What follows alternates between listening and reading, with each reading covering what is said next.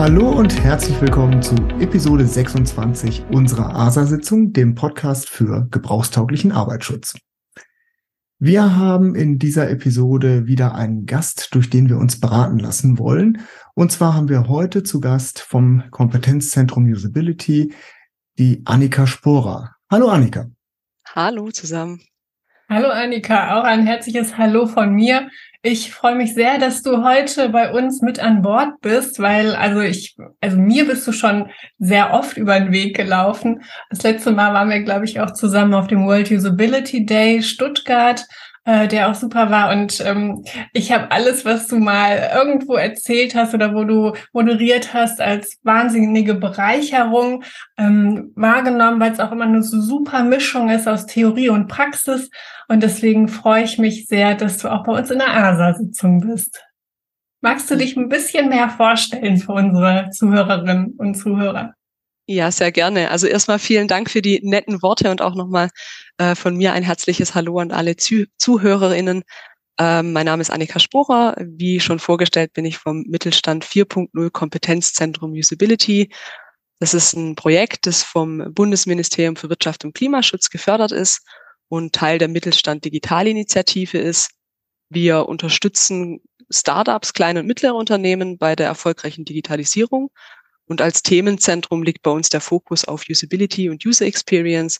Und da haben wir eine ganz breite ähm, Reihe an Angeboten von Workshops, Vorträgen äh, bis hin zu Projekten und Materialien, von denen wir heute auch bestimmt noch ein bisschen sprechen. Genau, und in diesem Zentrum bin ich als äh, Projektmitarbeiterin angestellt, bin da vor allem für Projekte mit Unternehmen verantwortlich in der Region Süd und für die Öffentlichkeitsarbeit in unserer Region. Und äh, als Hintergrund habe ich äh, Informationsdesign und Media Research im Master studiert, ähm, habe also so eine wissenschaftliche Perspektive, aber auch so die Usability, User Experience und Design Perspektive aus dem Bachelor, die ich mit in das Projekt bringe. Ja, vielen Dank. Also ich finde ähm, das Thema total klasse, auch ähm, ja, sei es auch Marketing oder ein besseres Image oder ein positives ähm, eine positive Verbindung für und mit Arbeitsschutz zu schaffen. Denn da finde ich, da könnte man ruhig noch mal eins eine Schaufel drauf machen, oder Timo? Das äh, schadet, glaube ich, sicher nicht. Nein, also das äh, würde ich auch so sehen. Ja, also wie Sie sich auch vorstellen können, geht es heute auch so um positive äh, Erlebnisse und Nutzungserlebnisse im Arbeitsschutz. Wie können wir die nutzen, gewinnbringend einsetzen? Mir fällt da spontan als erstes auch die Gefährdungsbeurteilung an. Also wir haben ja eine Gefährdungsbeurteilung, die die Führungskräfte für ihre Beschäftigten auch machen müssen. Und ähm, ja, das ist jetzt nicht so die allerlieblingsaufgabe von den Führungskräften, Annika. Und deswegen ist halt für uns so die Frage, ähm, wie können die Führungskräfte oder wie kann die Gefährdungsbeurteilung gestaltet sein, damit die Führungskräfte eher motiviert sind, diese auch wirklich durchzuführen? Hast du da eine Idee für uns? Ja, vielleicht müssen wir uns in dem Umfeld erstmal ähm, klar sein, dass es ein, ein Umfeld ist, wo man äh, auf Problemlösung eingeht, auf die Abwehr von Gefahren. Und das ist auch an sich gut so. Also das brauchen wir, um eben äh, Gefahren vorzubeugen.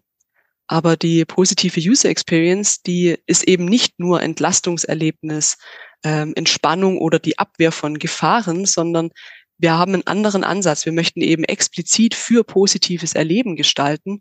Und dabei geht es eben um Selbstwirksamkeit, Herausforderungen bewältigen oder dass man eben in seinen Aufgaben voll und ganz aufgeht. Und diese positiven Erlebnisse, die können wir prinzipiell in allen Kontexten erleben. Äh, also auch beispielsweise bei der Gefahrenabwehr oder bei der Gefahrenbeurteilung können wir sicherlich Selbstwirksamkeit in dem, was man tut, erleben. Wir können vielleicht auch Bedeutsamkeit erleben, wenn wir eben durch unsere Maßnahmen zur Sicherheit von anderen beitragen. Und diese Maßnahmen müssen aber einer gestalterischen Umsetzung ähm, zugrunde liegen. Also wir müssen ähm, diese, diese Erlebnisse müssen wir durch gestalterische Maßnahmen ermöglichen. Das heißt, die Digitalisierung ist in dem Sinne nicht nur ein Werkzeug, das Mitarbeitende ihre Aufgaben möglichst leicht ähm, erledigen können und, und ihre Aufgaben überhaupt erledigen, sondern wir können durch die Digitalisierung eben ganz, äh, ganz gezielt Produkte gestalten, die ähm, positive Erlebnisse fördern. Und wir haben auch Erkenntnisse aus dem Bereich von ähm, Cybersicherheit, wie das erlebt wird, die uns zeigen, dass wir uns Gefahren bewusst sein müssen. Das heißt, wir müssen auch Sicherheitsmaßnahmen erlebbar gestalten, sie müssen erlebbar sein, so dass wir überhaupt ein Sicherheitsgefühl wahrnehmen können, also ein Gefühl von Geborgenheit zum Beispiel. Und das heißt, als Fazit vielleicht müssen wir eine Art von Sicherheitskultur schaffen. Ein, ähm, wir ziehen gemeinsam an einem Strang. Sicherheit ist eine, eine Teamleistung und vielleicht über diesen Problemlösung, über dieses Gefahrenthema hinaus und schauen, wo können wir für positive Erlebnisse zu, äh, gestalten. Wenn wir vielleicht nochmal einen Schritt zurücktreten, ähm, du sprachst gerade von positiver User Experience, positiver UX. Ich ergreife hier mal die Position stellvertretend, vielleicht auch für viele Zuhörerinnen und Zuhörer. Ich habe wenig Erfahrung mit UX, Gestaltung von UX. Wo grenzt sich das denn ab zur Gebrauchstauglichkeit, von der wir ja normalerweise hier reden? Mhm. Ja, sehr gern. Also kann ich auch nochmal drauf eingehen. Ich nehme da immer gern das Leitmotto von unserem Zentrum zur Hand, äh, wenn ich von Usability und User Experience spreche. Äh, das heißt, einfach nutzen, positiv erleben. Und das einfach nutzen steht hier für die Usability. Äh, das heißt, wir möchten Produkte gestalten, die möglichst intuitiv bedienbar sind. Also Nutzende oder Mitarbeitende, also auch im Arbeitskontext, dass die ihre Aufgaben in einem bestimmten Nutzungskontext ähm, effektiv, effizient und zufriedenstellend erreichen könnten. Das heißt, wir haben eine Zielerreichung und die möchten wir möglichst einfach ähm, erreichen. Und bei der positiven User Experience, da gehen wir über die Norm der UX, also der User Experience her äh, heraus, die eben sagt, äh, es geht um die Wahrnehmung und Reaktion vor, während und nach der Interaktion. Also es ist ein bisschen eine größere Betrachtungs, äh, Betrachtungssicht und hier möchten wir eben ganz explizit für positives Erleben gestalten. Also nicht nur dieses Erreichen von Zielen, sondern eben darüber hinaus etwas Positives schaffen. Und das schaffen wir, indem wir psychologische Bedürfnisse erfüllen. Das heißt, wir schauen uns an, ähm, welche Bedürfnisse müssen in bestimmten Kontexten ähm, erfüllt werden, um positive Erlebnisse äh, zu gestalten. Und dafür können wir eben menschzentrierten Gestaltungsansatz, den haben wir in eurem Podcast auch schon hier und da gehört, ähm, uns zunutze machen, indem wir eben den Menschen, den Nutzenden in den Fokus stehen, mit einbeziehen, in die Gestaltung mit einbeziehen und dann eben analysieren, welche Bedürfnisse sind denn relevant, für welche Bedürfnisse muss ich gestalten, um positives Erleben zu ermöglichen. Also geht es bei den positiven Nutzungserlebnissen auch in erster Linie darum, nicht wie gestalte ich etwas, sondern wie kriege ich raus, was für Bedürfnisse die, die Personengruppe, die ich gerade von, vor mir habe, die ich mit einer Arbeitsschutzmaßnahme oder was auch immer äh, versorgen möchte, welche Bedürfnisse sie hat. Ja, also das ist ein Ansatz, ähm, mit dem man eben für positives Erleben gestalten kann, indem man schaut, welche Bedürfnisse sind denn ganz konkret in diesem Kontext, die ich ansprechen kann, ja. Mhm ganz, ganz interessant eben zu hören, ähm, dass halt eben auch schon das sozusagen das Erleben, bevor ich überhaupt mit meiner eigentlichen Aufgabe beginne, dazugehört. Und da springt natürlich der Arbeitsschützer sofort an und denkt sich, das ist ja genau das, was ich auch möchte, um meine Führungskräfte und meine Leute dazu zu bringen, es zu tun. Also das, was du eben auch als Sicherheitskultur bezeichnet hast, ähm, das ist, da springt man natürlich auch sofort drauf an. Jetzt stellt sich für mich die Frage, wie wir denn diese positiven Erlebnisse, Nutzungserlebnisse gestalten können. Ähm, gibt es da Methoden, die wir einsetzen können? Ähm, oder irgendwas, wo wir halt, bevor wir halt unsere Präventionsmaßnahme gestalten, was wir vorher schon mitdenken oder beachten können? Ja, also ich habe ja gerade eben schon äh, drüber gesprochen, dass es eben die, diesen bedürfnisbasierten Ansatz gibt, dass man eben schaut, welche psychologischen Bedürfnisse sind relevant und jeder trägt zu jedem Zeitpunkt psychologische Bedürfnisse in sich. Und je nach Kontext sind die unterschiedlich ausgeprägt. Und wenn wir für diese psychologischen Bedürfnisse gestalten, können wir Potenziale für positives Erleben gestalten. Das ist so die eine Sicht. Jetzt können wir aber auch erlebnisbasiert, sage ich mal, rangehen. Das bedeutet, wir stützen uns auf vorhandene positive Erlebnisse und stellen uns die Frage, was wurde vielleicht in diesem Kontext schon positiv erlebt? Und da kommen dann sogenannte Erlebniskategorien zum Einsatz. Das sind Kategorien, die die häufigsten positiven Erlebnisse in einem Kontext zusammenfassen und dann dabei helfen, eben für solche Erlebnisse ganz konkret zu gestalten, dass die eben häufiger auftauchen oder überhaupt vielleicht auch auftauchen bei manchen äh, Bereichen. Und da gibt's auch schon ganz unterschiedliche Kategoriensysteme für, für solche Kontexte, für unterschiedliche Kontexte. Wir haben beispielsweise für den Arbeitskontext schon Erlebniskategorien entwickelt. Da haben wir ähm, rund 400 Erlebnisinterviews, heißt es, durchgeführt. Kann ich auch später gerne noch mal was dazu sagen zu den Erlebnisinterviews, ähm, wo wir geschaut haben, was sind denn häufig erlebte positive ähm, Erlebnisse im Arbeitskontext und haben das in einem Kategoriensystem zusammengefasst. Und da gibt's auch unterschiedliche andere Kontexte, Kochen, Sprachen lernen. Äh, und wir haben auch im Outdoor-Sport, Therapie, Leistungssport jetzt noch welche in Arbeit, wo wir uns eben auch noch andere Kontexte anschauen. Kannst du Beispiele nennen für diese Erlebnisse oder Kategorien? Äh, kann ich gerne machen, ja. Also der im, im Arbeitskontext äh, kann zum Beispiel ähm, zu etwas höherem beitragen, äh, positiv erlebt werden. Äh, das heißt, dass ich durch meine Arbeit eben sehe, wo wird meine, wie wird meine Arbeit weiterverwendet? Wo, wo wird sie weiter äh, eingesetzt? Wozu trage ich denn etwas bei? Ich bin ein kleiner, kleiner Teil vielleicht von einem gesamten Prozess, aber der ist ausschlaggebend. Oder dass man anderen Menschen hilft, dass man äh, Feedback gibt, äh, sind so, so häufige Erlebnisse. Also wer da gerne auch nochmal in die Erlebnisse reingucken möchte, haben wir auch auf unserer Webseite äh, eine Artikelserie dazu, auch mit konkreten Beispielen schon aus vorhandener Software, wo so etwas umgesetzt wird. Finde ich auch total spannend mit dem Bild. Also ich bin ein Puzzlestückchen und es reicht nicht aus, dass ich, also, dass ich, dass mein Blick nur auf dieses Puzzlestückchen gelenkt wird, sondern ich muss auch wissen, was das große ganze Bild ergibt. Und dann weiß ich, wenn ich meins nicht beitrage, dann ist da auch ein Loch und äh, finde ich total schön so als Beispiel auch. Mhm. Genau. Und auf der anderen Seite haben wir ja diese Bedürfnis, äh, diesen Bedürfnisansatz. Und da können wir uns ähm, bestimmte Bedürfnismaterialien heranziehen. Wir haben jetzt im Zentrum neue Bedürfnismaterialien ausgearbeitet, die jetzt bald veröffentlicht werden. Kann man sich dann gerne für den Newsletter anmelden, um auf dem Laufenden zu bleiben. Aber das besteht quasi, diese Materialien bestehen aus einem Bedürfnis, äh, aus Bedürfniskarten, die nach Desmet ins Deutsche übersetzt wurden. Und da ist ein Moodboard dabei, die man in Workshops zum Beispiel einsetzen kann. Wir haben Inspirationskarten dabei, die einem dabei helfen, sich in dieses Gestaltungskonzept mit Bedürfnissen überhaupt einzuarbeiten.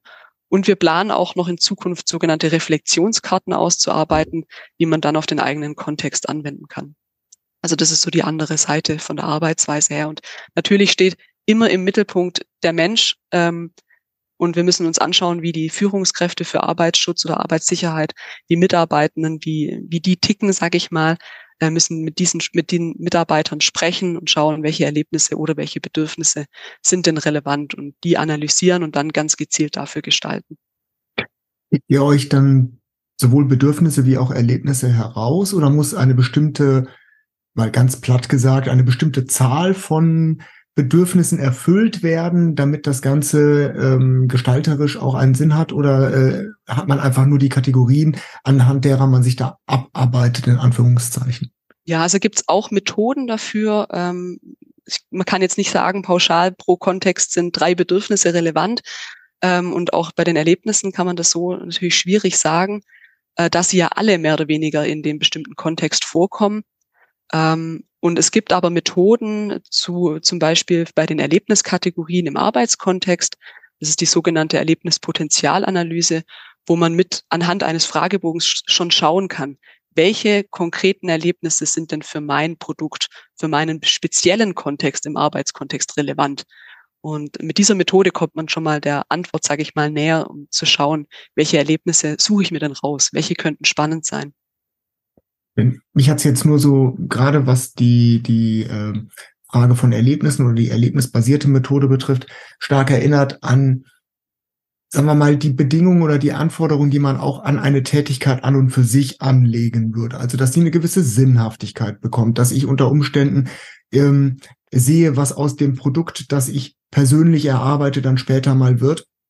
Was ja gerade heutzutage, wo vielfach etwa am Ende des Tages ja auch kein fertiges Produkt vor mir liegt, sondern wo ich über Monate hinweg an irgendeiner Sache arbeite, an Bedeutung gewonnen hat. Und da kam es mir jetzt sehr bekannt vor, dass man sagt, okay, es, ich gebe dem Ganzen über diese Erlebnisse auch einen gewissen Sinn, damit ich erkenne, das mache ich jetzt eben halt, weil es danach weitergeht, weil es eine Bedeutung hat. Und das erlebe ich natürlich und verbinde es ja auch positiv mit dem, was ich dort tue.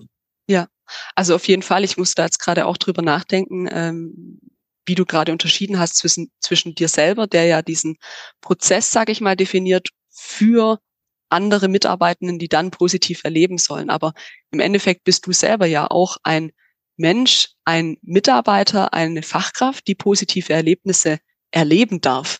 Und dann kann man deine Arbeit ja auch sinnhaft machen. Also genauso wie bei jedem UX-Designer oder ähm, sonstigen Berufen. Ähm, man fokussiert sich immer so auf die Nutzenden, aber Kunden, Mitarbeitende etc. oder man selber, ähm, da gibt es ja auch Potenziale, um für positives Erleben zu gestalten. Also auf, auf jeden, jeden, Fall. Fall. Und ja. das finde ich auch einen wichtigen Aspekt, weil gerade so eine Fachkraft für Arbeitssicherheit, die hat ja auch so eine Sandwich-Position. Unten sind die Beschäftigten, die Erwartungen haben und äh, die weitergeben. Und dann gibt es die Geschäftsführung von oben, die natürlich ihre eigenen Interessen hat. Und ähm, ja, da kann ich mir auch vorstellen, dass es äh, oftmals zu kurz kommen kann, einfach auch die Arbeit der Fachkraft zu würdigen und die auch so zu gestalten, dass sie auch motivierend ist und nicht, dass ständig jemand von unten drückt und von oben und die Wertschätzung äh, bleibt auf der Strecke oder das Erlebnis, der Arbeitserlebnis dann auch. Ja, auf jeden Fall. Ja. Absolut. Bringen Sie Ihre Schokolade jetzt im Anschluss zu Ihrer Fachkraft für Arbeitssicherheit. genau. Genau. Öfter mal Danke sagen ist auch schön. Ja mit welchen Methoden kann ich denn so grundsätzlich das Nutzungserlebnis meines, in unserem Fall natürlich Arbeitsschutzproduktes überprüfen? Mhm. Also um ganz konkret mein Konzept oder mein Produkt zu prüfen. Also es geht nicht nur mit einem fertigen Produkt, sondern auch wirklich schon mit ersten Ideen, Ansätzen, Prototypen. Da kann ich mir die äh, sogenannte Valenzmethode zunutze machen. Das ist eine Methode, mit der man äh, Nutzende, also Stellvertretende der Zielgruppe, mit diesem Konzept, mit dieser Idee oder auch mit dem fertigen Produkt interagieren lässt, also frei explorieren lässt und dann äh, sogenannte Valenzmarker setzen lässt. Das heißt, wenn wir uns das jetzt mal bildlich vorstellen, in so einem Labor äh, kriegt eine Person so ein kleines Gerät vor sich hingestellt mit einem roten und einem grünen Button und kann dann bei der Interaktion mit dem Produkt immer wieder die Wahrnehmung sagen, okay, das habe ich jetzt positiv erlebt, das habe ich negativ erlebt. Und das Ganze wird dann aufgenommen und im Anschluss in einem retrospektiven Interview, das heißt, man schaut sich das alles nochmal gemeinsam an und interviewt die Person im Anschluss zu diesen einzelnen Markern, was der Person durch den Kopf gegangen ist. Warum wurde das jetzt gerade positiv oder negativ erlebt? Und was waren vielleicht auch die Hintergründe? Also was war der Auslöser für dieses Erlebnis? Und dann haben wir quasi als Ergebnis haben wir ähm, die, äh, die Auslöser für positives Erleben, aber auch wir haben Begründungen für negatives äh, Erleben. Das sind natürlich häufig auch Usability-Probleme dabei, das kann schon auch sein. Ähm, aber diese negativen Erlebnisse helfen auch, um Erkenntnisse für das Positive herauszuarbeiten. Wir haben da immer so ein kleines Beispiel, ich glaube, das verdeutlicht es ganz schön, ähm, auch gerade aus dem Arbeitskontext und was wir gerade angesprochen haben, mit dem das Danke sagen doch äh, manchmal ganz schön ist, äh, dass das im Arbeitskontext eben ein wichtiger Punkt ist, der Ausspruch von Dank und dass das positiv erlebt wird. Und dann wurde in eine Software ein Button eingebaut, mit dem man sich nach einer bestimmten Aufgabe bei einem Kollegen, bei einer Kollegin bedanken konnte.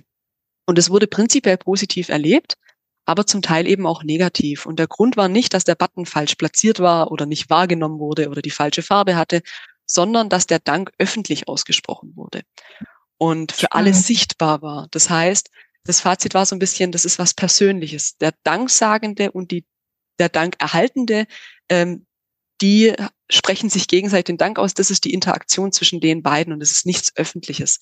Und dadurch haben wir quasi lernen können, wenn wir jetzt diese Danksagung eben privat machen zwischen diesen zwei Personen, dann wird es positiv erlebt. Und es ist jetzt kein Usability-Problem oder was generelles, was negativ erlebt wird. Finde ich total interessant. Hey, ich, ich war jetzt gerade auch sehr baff, weil das widerspricht intuitiv allem, was ich eigentlich gedacht hätte. Ich hätte ja gedacht, das finden die Leute super, gerade wenn es dann so öffentlich irgendwie gemacht wird oder der Fünf-Sterne-Mitarbeiter mit ja. äh, 100 Likes dann äh, protzen kann. Das, das finde ich total spannend. Ja, also hier ist auch, äh, sage ich mal, was da dahinter steckt, ist, die Person, die viel Dank bekommt, die findet es natürlich super. Aber die Person, die keinen oder ganz wenig Dank bekommt, die fühlt sich halt im Vergleich nicht so gut. Also das ist ähm, ein ähnlicher Ansatz wie so bei so Punktesystemen. Die Person auf, der ersten, auf dem ersten Platz, die ist, für die ist alles super. Das ist ein super Erlebnis, auf dem ersten Platz zu sein. Aber wenn man eben auf dem letzten ist, dann ist es nicht so schön. Und deswegen ist äh, da so eine gewisse Privatheit dann doch äh, positiv. Im ersten Augenblick, als du die Methode beschrieben hast, musste ich an normales äh, Testen eines Prototypen oder ähnliches denken und das, was wir auch immer beschrieben haben als das Auffinden kritischer Nutzungssituationen. Aber ich verstehe, das geht weit darüber hinaus und kann auch bedeuten, das muss überhaupt nicht kritisch sein an der Stelle, sondern es ist nur unter Umständen nicht befriedigend als Erlebnis an dieser Stelle dann äh, so interagieren zu müssen, wenn man meinetwegen mit einer Software arbeitet. Und ich finde vor allen Dingen sehr spannend, dass man halt auch positive Stellen hervorheben kann. Etwas, was wir bisher noch gar nicht betrachtet haben, dass es unter Umständen auch mal eine tolle Stelle an einem Produkt geben kann, wo man auch mal Danke für sagen kann. Ja, also das ist tatsächlich ein Punkt, das Negative fällt uns leichter über Negatives nachzudenken, wenn ich euch fragen würde, was denn in der letzten Woche so negativ bei der Arbeit war oder wo ihr Herausforderungen oder ähnliches hattet, das fällt dann ganz leicht. Aber wenn ich euch frage, was habt ihr in der letzten Woche Positives erlebt, da muss man dann schon eher drüber nachdenken. Ich finde nämlich den Ansatz auch ähm, richtig klasse und super wichtig zu sagen, was läuft denn richtig gut? Und auch so allein so ein Gespür dafür zu haben, wo habe ich da halt auch tatsächlich ins Schwarze getroffen, was total gut ankommt und ähm, wenn ich zum Beispiel Präventionsmaßnahmen gestalte. Ähm, das, also das ist jetzt schon in meinem Kopf, das werde ich auch jetzt in den weiteren Podcast-Folgen immer mitdenken, äh, weil das so wertvoll ist. Nur mal nebenbei. Wenn die Leute rote und grüne Buttons haben, welche von beiden, welcher von beiden Buttons wird denn häufiger gedruckt, gedrückt bei so einem Test? Naja, das kommt ja auch ein bisschen auf den Kontext an und das Produkt, wie es wahrgenommen wird. Und jetzt so allgemein übergreifend äh, das zu beantworten, welcher Button mehr gedrückt wird, äh, könnte ich jetzt schwierig ad hoc sagen. Aber auf gut Deutsch, der positive Button wird auch regelmäßig betätigt. Der wird gedrückt, auf jeden Fall, ja, doch. Also wir haben äh, einige Konzepte und Tests, wo wirklich das Positive überwiegt. Also das ist auf jeden Fall gegeben, ja. Okay, ähm, jetzt bin ich natürlich auch äh, neugierig, weil du ja auch gesagt hast, du bist für den Mittelstand ähm, tätig und ihr seid tatsächlich auch in Betrieben unterwegs. Also ihr verknüpft ja auch Theorie und Praxis. Hast du da so Beispielprojekte für uns, wo ähm, so Methoden in kleinen oder mittelständischen Unternehmen zum Einsatz kommen? Gerne. Also wir haben tatsächlich im Arbeitskontext auch in den vergangenen Jahren mit dem Kompetenzzentrum Darmstadt zusammengearbeitet und äh, haben hier auch eigentlich einem weniger offensichtlichen Kontext, äh, wie jetzt auch der Arbeitsschutz hier, Konzepte für positives Erleben für Werkerassistenzsysteme entwickelt. Das heißt, für Mitarbeitende in der Montage. Und was wir da gemacht haben, die Methoden haben wir jetzt ja schon ein bisschen gehört. Wir haben eine Erlebnispotenzialanalyse durchgeführt. Das heißt, wir haben geschaut, welche Erlebnisse im Arbeitskontext werden äh, könnten relevant sein, äh, sind, sind wichtig für diesen Kontext, für diese Werkeassistenzsysteme, haben dann auf Basis von diesen Ergebnissen konkrete Konzepte entwickelt und die dann mit der Valenzmethode natürlich auch äh, getestet und mit diesen Ergebnissen, genauso wie das Beispiel mit diesem Danke-Button, äh, die, äh, die Konzepte dann auch ganz konkret äh, überarbeitet. Und ich kann gern mal so ein, zwei Beispiele für solche Konzepte nennen. Äh, eins haben wir vorhin schon gehört, äh, indem wir zeigen, wo mein Teil, also in dem Fall ist es jetzt ein Teil, das gebaut wird, etwas, das montiert wird, wo wird das später eingesetzt? Das wird in einem Bagger verwendet, der dann wiederum auf einer Baustelle ist, äh, wo dann Gebäude XY äh, gebaut wird. Und das sehe ich und ich habe aber nur dieses kleine Teil, äh, das dann zu etwas Höherem beiträgt. Das ist so ein Konzept, das auch positiv wahrgenommen wurde. Wir hatten äh, ein Konzept, das den Mitarbeitenden zeigt, ähm, wer an dem Teil überhaupt noch mitarbeitet, also davor und danach, so ein gewisser Prozess und Ablauf, um ein Gemeinschaftsgefühl zu entwickeln. Und wir haben auch gezeigt, welche neuen Teile jemand kennenlernt am Anfang von seinem Arbeits äh, Arbeitstag, welche äh, Teile er montiert, die er vielleicht zuvor noch nie montiert hat und dadurch vielleicht eine gewisse Heraus Herausforderung bekommt oder die vielleicht auch die Herausforderung dann meistert.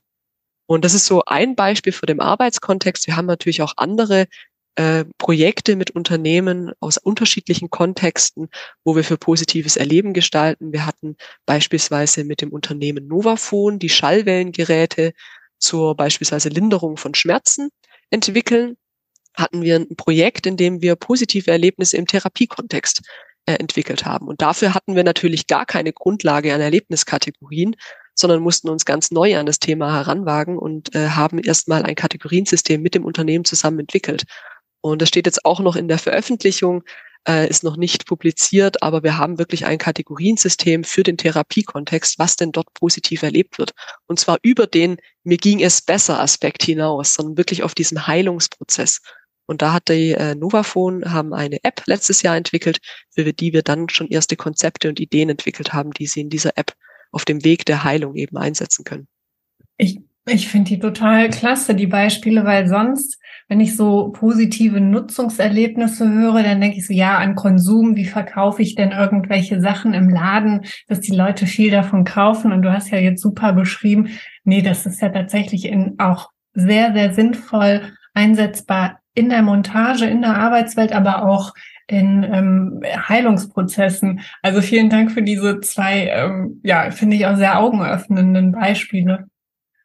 Auch als ehemaliger Produktentwickler kann ich nur sagen, das ist, äh, fände ich total spannend, da auch den, natürlich die Rückkopplung zu bekommen, weil wenn Leute sagen, okay, ich habe folgende positive Erlebnisse mit diesem Produkt verknüpft, weiß ich ja auch, funktioniert es, wo funktioniert es gut. Das ist total spannend, auch für Heilungsprozess oder ähnliches, mal völlig von der Gebrauchstauglichkeit des eigentlichen Produktes abgesehen. Genau. Also wir sehen es auch als, sage ich mal, zwei Säulen, die getrennt, aber dennoch beide immer betrachtet werden müssen. Wir müssen Produkte eben, wie unser Leitmotto, einfach nutzbar, aber positiv erlebbar gleichzeitig gestalten.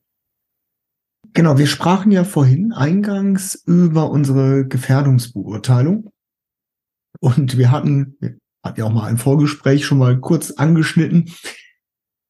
Wie ist das eigentlich? Gibt es so etwas wie ein positives Nutzererlebnis auch für Begrifflichkeiten? Also die Gefährdungsbeurteilung, auch das haben wir ja schon am Eingang unseres Gesprächs gehört, ist etwas, wo schon das Wort vielleicht mancher Führungskraft und manchem Verantwortlichen so ein bisschen die Nackenhaare hochstehen lässt und wo unter Umständen die positive Verknüpfung noch nicht angelegt ist. Gibt es dafür auch die Möglichkeit, ein Erlebnis so zu gestalten, dass dieses, dieser Begriff Gefährdungsbeurteilung positiv verknüpft wird, beziehungsweise positiv wahrgenommen wird? Ja, also wie du schon gesagt hast, der Auslöser kann ja ganz unterschiedlich sein. Das habe ich auch vorhin schon gesagt. Äh, wir haben ganz unterschiedliche ähm, Gründe, was positiv erlebt wird, Auslöser, was, warum bestimmte Situationen positiv erlebt werden. Und ich könnte mir durchaus vorstellen, dass man mit bestimmten Begriffen, die vielleicht eher positiv formuliert sind, auch zu einem entsprechenden Mindset beitragen kann. Also wenn wir jetzt zum Beispiel von Gefährdung, schon dieser Gefahr, die da in dem Wort steckt, weggehen und vielleicht eher in eine, äh, vorhin hatten wir es von Sicherheitskultur oder ähm, äh, in, in so eine Richtung gehen, was dann auch eher dazu passt, äh, dass wir ja Sicherheitsbeauftragte haben und keine Gefährdungsbeauftragten. Ähm, oder dem Beispiel der Krankenkassen, die sich inzwischen oft auch zu Gesundheitskassen umbenennen, ähm, ist ja eine ähnliche Intention dahinter. Die Krankenkassen sind nicht nur für die, äh, für die Mitglieder da, die eben krank sind, sondern haben auch Präventionsmaßnahmen, um die Mitglieder fit und gesund zu halten. Und das könnte man mit so einem Begriff bestimmt schaffen. Ich weiß jetzt nicht, ob ähm, so ein Begriff, der geändert wird, schon konkret zu positivem Erleben beiträgt. Das ist jetzt fraglich, aber es schafft bestimmt einen Schritt in eine Richtung zu einem positiveren Mindset. Und ähm, man müsste es vielleicht mal, wie wir es jetzt auch schon ein paar Mal angesprochen haben, testen, in der Valenzmethode schauen, was wird denn positiv erlebt und das aber rauszufinden, stelle ich mir schwierig vor, ohne die Person wirklich äh, darauf festzunageln, dass sie jetzt bitte über den Begriff redet, was dann ja natürlich ein bisschen provoziert ist.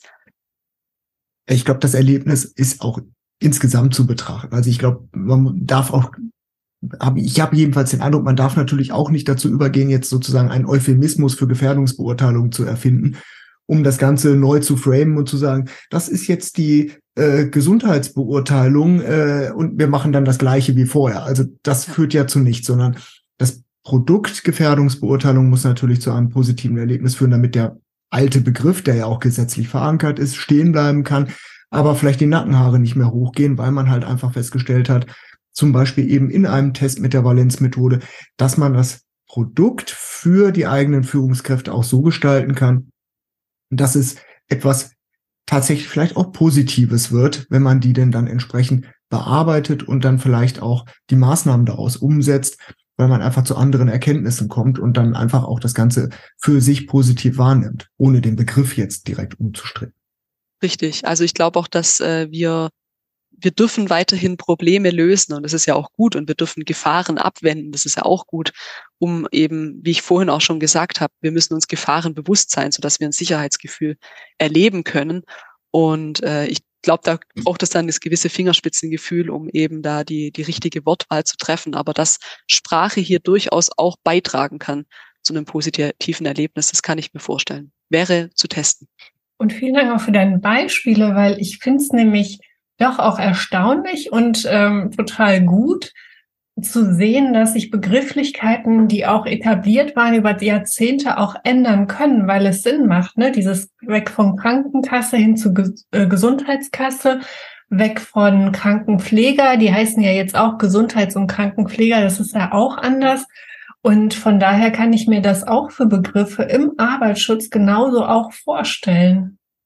Ja, wie gesagt, also ich glaube, dass es ein langer Weg wäre wahrscheinlich, äh, aber dass es grundsätzlich möglich ist, dafür Sorge zu tragen, eben über das Erleben des Produktes, das dann wer auch immer zur Verfügung stellt, äh, das positive Erleben dieses Produktes möglich ist, den Leuten ähm, ein positives Erleben des äh, Themas Arbeitsschutzes auch nahezubringen. Und dann wird aus der Gefährdungsbeurteilung nichts mehr, wo man die Hände einmal im Jahr zusammenschlägt, sondern dann wird daraus unter Umständen etwas, was man im besten Falle ja vielleicht sogar gerne macht. Und wir haben ja dennoch so, ähm, also eine Vielfalt an unterschiedlichen Menschen, die für den Arbeitsschutz arbeiten. Das, was würdest du denn jemandem sagen, der, der jetzt zu dir kommt und sagt, die Gefährdungsbeurteilung ist gesetzlich vorgeschrieben. Wieso soll ich mir denn jetzt die Mühe machen und auf ein positives Nutzungserlebnis für die Führungskraft achten? Das ist halt gesetzlich vorgeschrieben. Ja, das ist eine Anmerkung, die wir tatsächlich äh, hier und da öfters hören und unserer Meinung nach eine veraltete Ansicht äh, zum Thema Arbeit, ähm, dass Mitarbeitende einfach nur ihre Arbeit äh, erledigen müssen, dass sie zu einem vorgegebenen Takt ihre Arbeit anpassen müssen und das kommt aus der Frühzeit der Industrialisierung und gehört eigentlich unserer Meinung nach abgeschafft. Und ich könnte jetzt eher die Gegenfrage stellen. Die Arbeit nimmt einen sehr, sehr großen Teil unserer, unseres Lebens ein. Und warum sollten wir uns in dieser Zeit nicht wohlfühlen? Warum dürfen wir hier keine positiven Erlebnisse für, äh, spüren? Und die Arbeit ermöglicht uns Sinn erleben. Und das ist ein Potenzial, das wir nutzen können.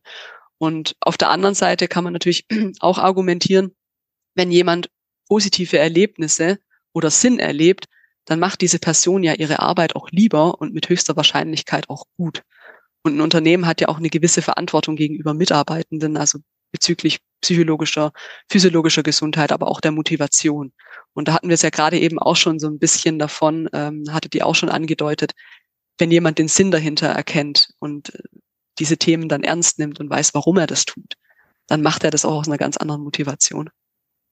Das finde ich eine super schöne Haltung auch. Ja, und ähm, ich kriege auch in Gesprächen mit so anderen auch mit, dass das so gesagt wird, ähm, die, die neuere Generation, also wenn es, äh, wenn es einen Familienbetrieb zum Beispiel gibt und es gibt ein, ähm, was weiß ich, die, die Kinder werden jetzt, äh, führen die Geschäfte, dann gibt es auch so ein Shift hin zu mehr Sicherheit, dass äh, die, die neuere Generation auch einen anderen Blick aufs Arbeiten hat, auf gesundes Arbeiten hat, finde ich, ähm, finde ich total schön.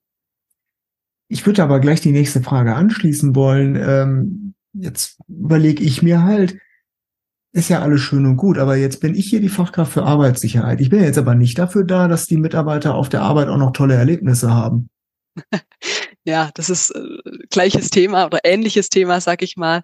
Ähm, ich würde mir jetzt würde jetzt da argumentieren, dass eine Fachkraft für Arbeitssicherheit ja auch irgendwie was daran liegt, dass ihre Mitarbeitenden die gewünschten Maßnahmen auch umsetzen und berücksichtigen. Und durch diese eigene Motivation, diese Ziele zu erreichen und dem Schaffen von positiven Erlebnissen, kann man gemeinsam an diesem Ziel arbeiten und dieses Ziel verfolgen. Also ich würde es gar nicht als Gegensatz ansehen, sondern eher als Ergänzung und als, als Potenzial, das man nutzen kann. Und die Fachkräfte für Arbeitssicherheit sind ja auch daran interessiert, das hatten wir jetzt ja schon mehrfach, ähm, dass die Personen, die Mitarbeitenden Sinn in diesen Maßnahmen erkennen und dann diese Themen auch ernst nehmen und sie im besten Fall vielleicht sogar noch an andere Mitarbeitenden weitertragen.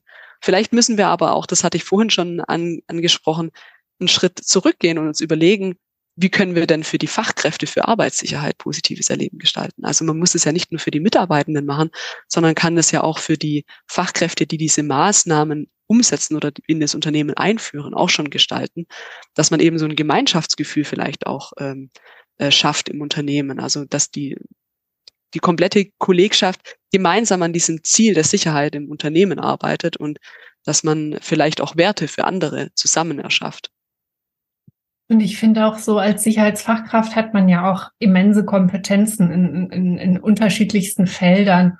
Und äh, die sind nun mal da. Und ähm, ja, vielleicht ist es zu oft, dass es daran hakt, ähm, dass die Kompetenzen und Maßnahmen sind da, nur es hakt daran, welche Bedürfnisse äh, haben die äh, Zielperson oder wie kann ich das, was ich an Expertise habe, mit einem positiven Erlebnis verknüpfen und dann wird es auch umgesetzt und genutzt und dann habe ich ja auch ein super positives Erlebnis, weil ich feststelle, meine Expertise, das, was ich da mit den Leuten geschaffen habe, wird umgesetzt.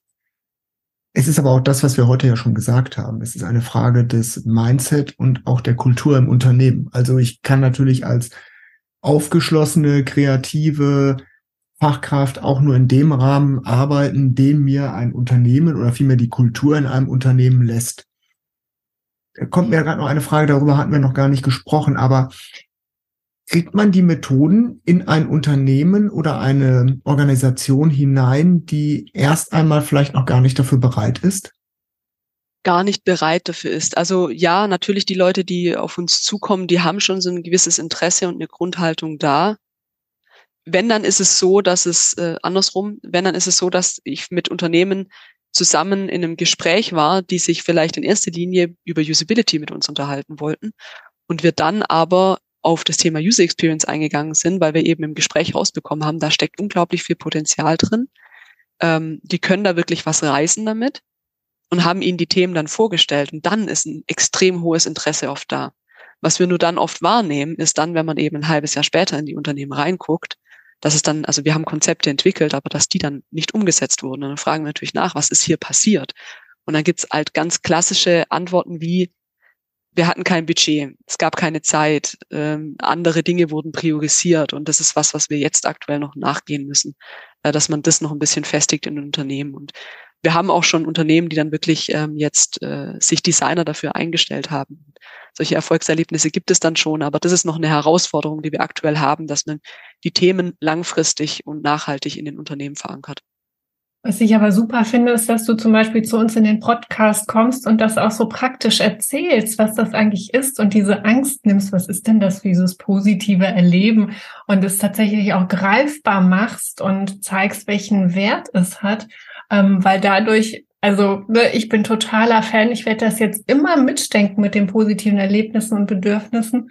Ähm, weil das kann ja jeder, der jetzt hier zuhört, auch für sich auch gucken, ah, an welcher Stelle könnte ich da was machen für mich, individuell in meinem Betrieb oder wo auch immer ich mich gerade befinde.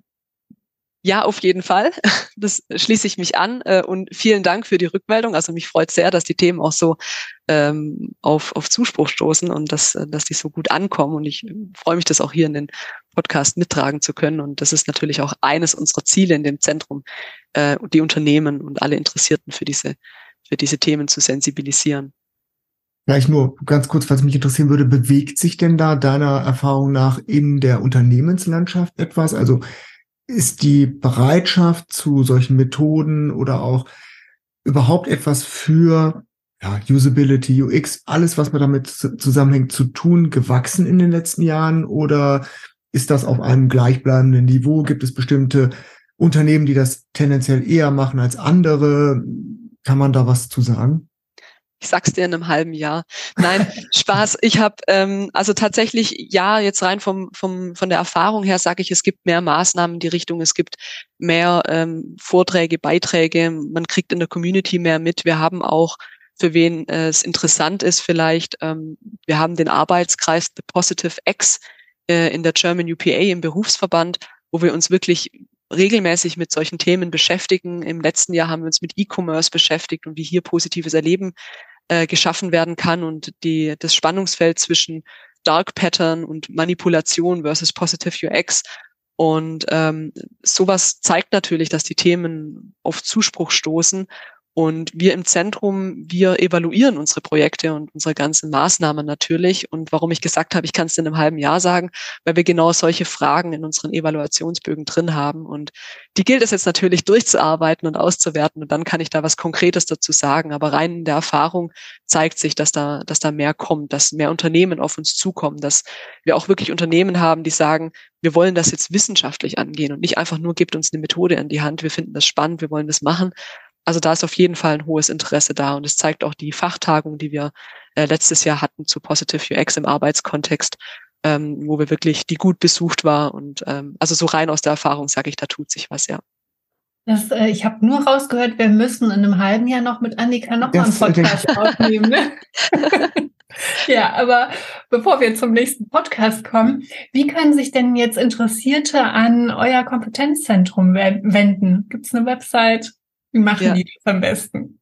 Ja, also natürlich äh, gibt es eine Webseite. Wir haben ja, ich habe es ganz am Anfang gesagt, haben wir unterschiedliche Regionen und unterschiedliche Themen auch bei uns im Kompetenzzentrum. Und zu jedem Thema und zu jeder Region gibt es unterschiedliche Ansprechpartner. Und die sind aber alle auf der Webseite verlinkt. Die kann man einfach kontaktieren, äh, ganz formlos uns einfach anschreiben. Man kann uns auch über soziale Netzwerke erreichen, wie LinkedIn, Twitter.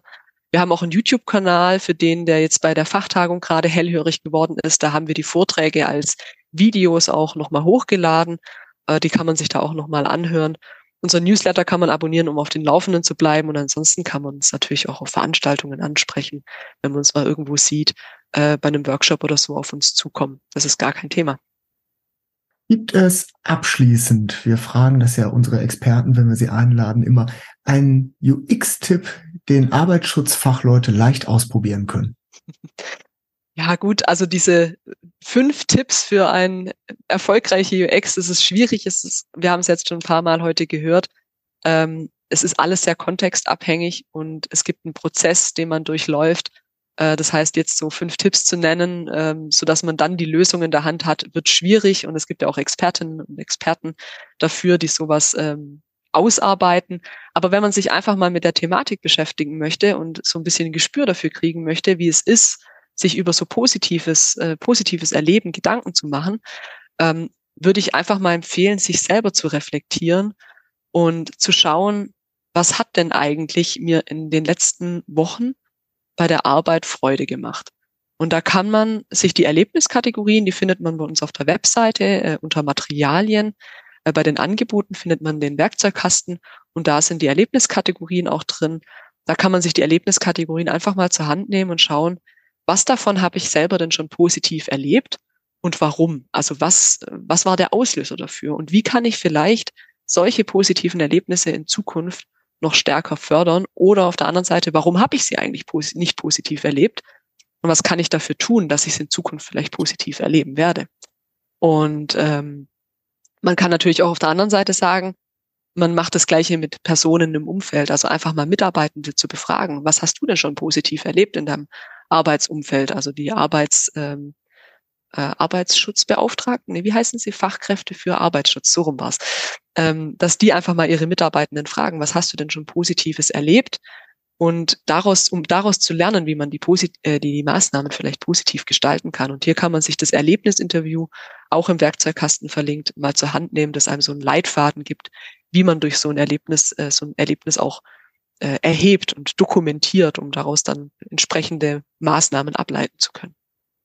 Ja, das greife ich doch mal direkt auf. Also was und beantworte die Frage, was äh, mich diese Woche positiv beeindruckt hat, was ich Positives erlebt habe. Das war auf jeden Fall das Interview mit dir, Annika. Also äh, ganz, ganz herzlichen Dank. Ich nehme ganz viel mit und vor allem auch die. Ich habe, ich habe jetzt neues Hörenareal dazu bekommen, das mir jedes Mal jetzt auch so sagt.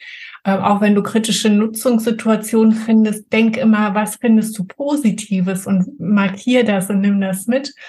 Und ähm, wie kann ich diese positiven Erlebnisse stärker fördern? Wir laden dich auf jeden Fall nochmal ein. Ja, super. Vielen Dank. Also auch von meiner Seite vielen Dank, dass ich hier sein durfte. Und ähm, es war für mich auch wirklich äh, das positive Erlebnis diese Woche. Es hat sehr viel Spaß gemacht, mit euch hier den Podcast aufzunehmen. und über positives Erleben im Arbeitsschutz zu sprechen. Und ich komme gerne wieder, würde mich freuen. Wunderbar, genau. Also dem schließe ich mich an. Ich nehme Ähnliches mit, werde jetzt dann auch rote und vor allen Dingen grüne Buttons bestellen zum regelmäßig draufhauen und bedanke mich ebenfalls und ja, danke auch den Zuhörerinnen und Zuhörer fürs Zuhören. Ja, sage bis zum nächsten Mal bei unserer ASA-Sitzung. Mit Sicherheit gebrauchstauglich.